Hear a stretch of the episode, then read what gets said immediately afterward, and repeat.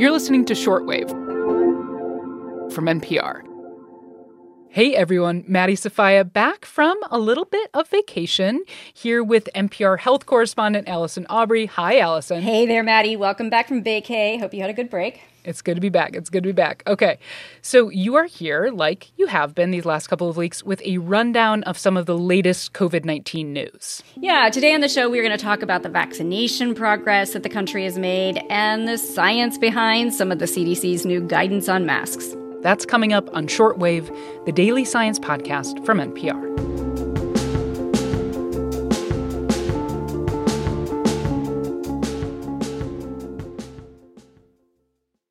Okay, Allison Aubrey. So before we get to what's happening here in the US, let's briefly acknowledge the dire situation in India.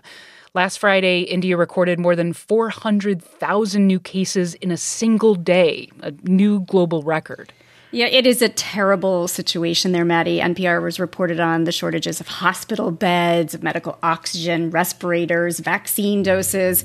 You know, we've become accustomed to hearing Dr. Anthony Fauci talk about the situation in the U.S., but he recently spoke to the Indian Express. He said the country should consider a temporary shutdown to get its outbreak under control.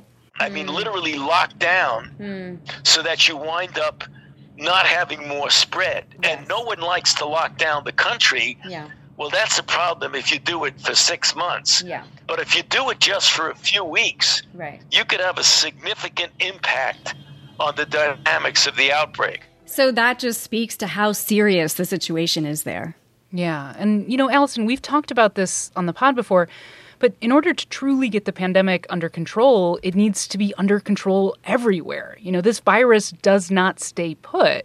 I mean, for example, there's a variant circulating in India now, which has shown up in the US. We're hearing a lot about it, especially in Michigan. I mean, how much of a concern is that? Well, you know, this variant adds to the list of variants in the US, Maddie. I mean, it's another mm-hmm. one that is believed to be more contagious, though this variant alone cannot explain why India is in such a bad situation now. I mean, so many factors there, including really a lack of social distancing, crowded public events, including election rallies where people mm-hmm. are not distancing, not masking, and very low levels of vaccination. So, I mean, should we be more concerned about this variant? Variant than the other variants already circulating here in the US?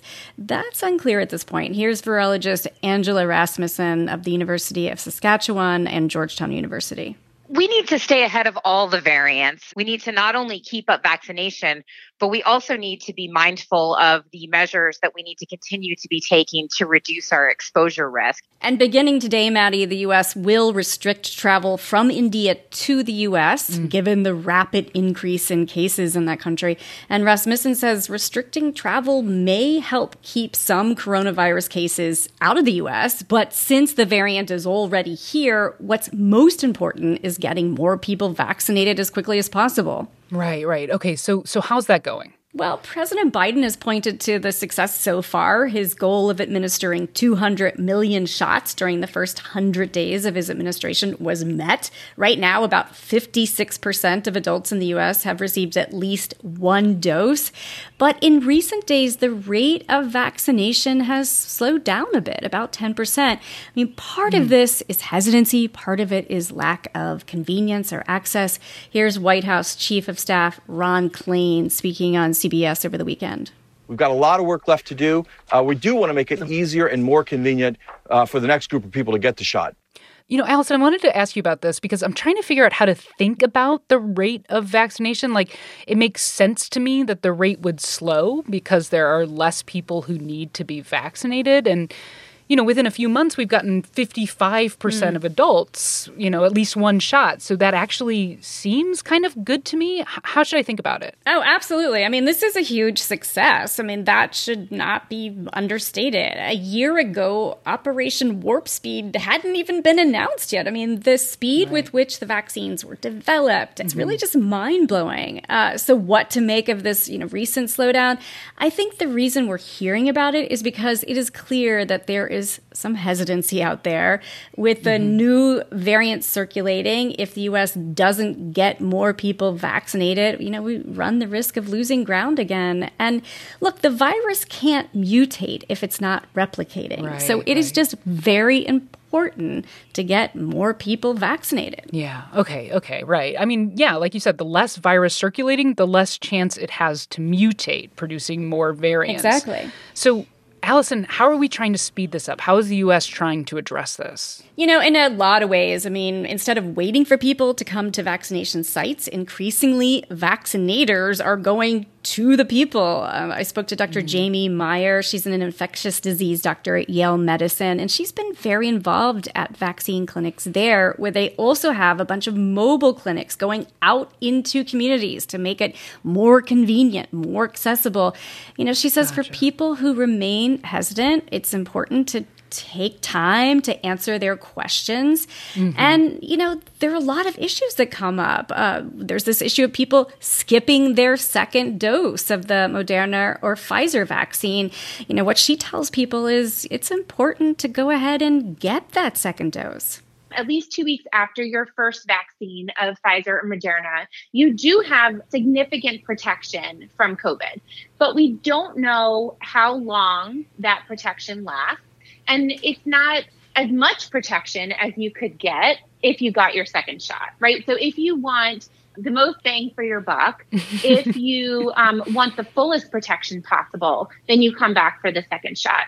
Allison, this is certainly a most bang for your buck situation. You know what I'm saying? Absolutely. No doubt about it. No doubt about it. Okay, okay. So I know that there's some polling that suggests more hesitancy among some Republicans and among people in rural areas.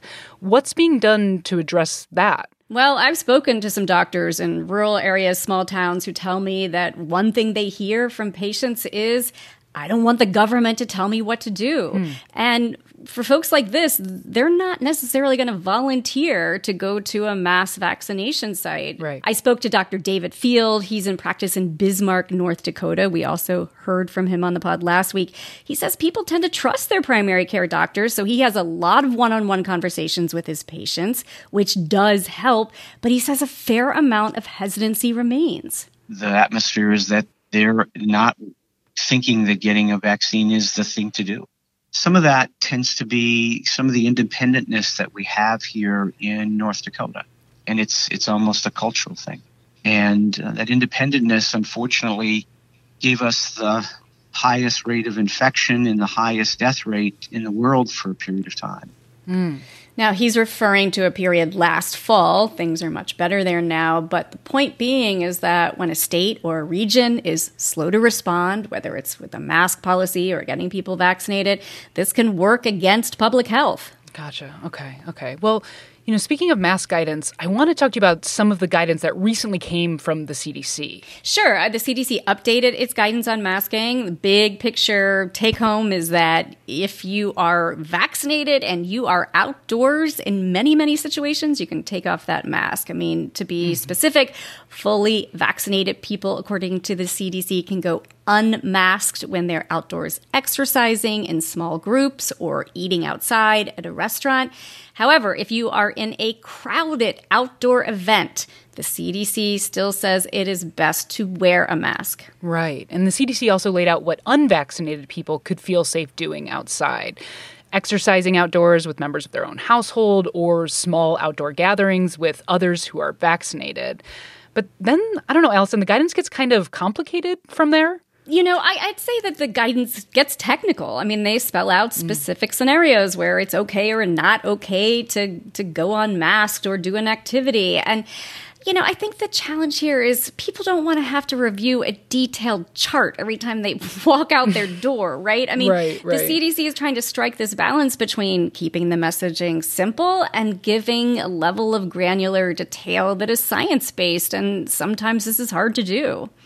Right. I mean, personally, I will say communicating risk is complicated, right? It's not a binary. But my main criticism of this guidance is there isn't enough explanation of the science behind it. Mm, Maddie, this is a science podcast and you want more science? How dare you?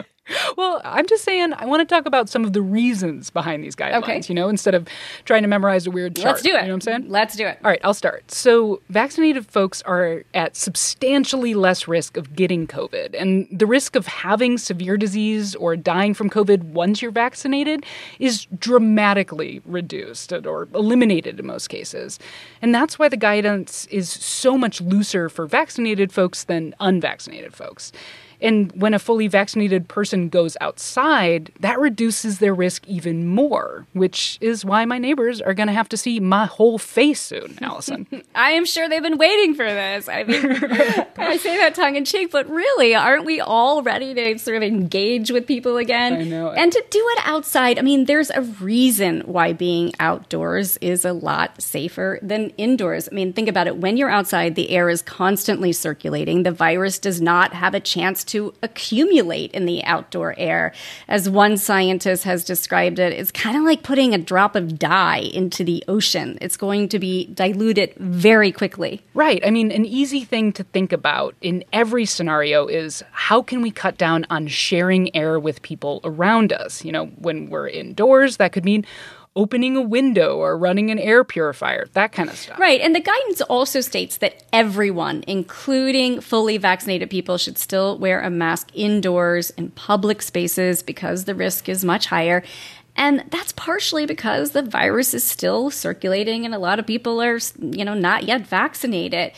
I know this bums some people out, but I want to just say this. Realize that this is not forever. I mean, CDC Director Right. Dr. Walensky says as more people get vaccinated, cases continue to drop, they will update the guidance again. Right. And, and anytime we talk about vaccines, Allison, I just have to say it, you know, these vaccines were designed to prevent people from getting really sick with COVID. And, and that's what they do and do well. I mean, for me, you know, like not being hospitalized or dying is a pretty damn good motivator for getting a vaccine, you know? I will not fight with you on that one. And you know, vaccination is the best chance at protecting all of us from the virus and really at putting this pandemic behind us.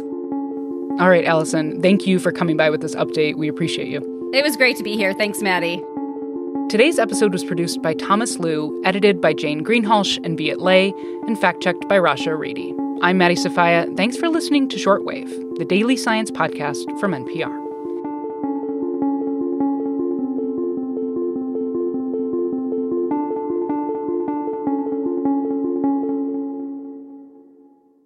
A few years ago, a website popped up in Stockton, California, and conspiracy theories started ramping way up. and it's being funded by conservative movement underneath the table. And I was like, oh my gosh, you guys, people really believe this. What happens when the local news outlet isn't fact checking conspiracy theories? Maybe encouraging them. Listen now from NPR's Invisibilia podcast.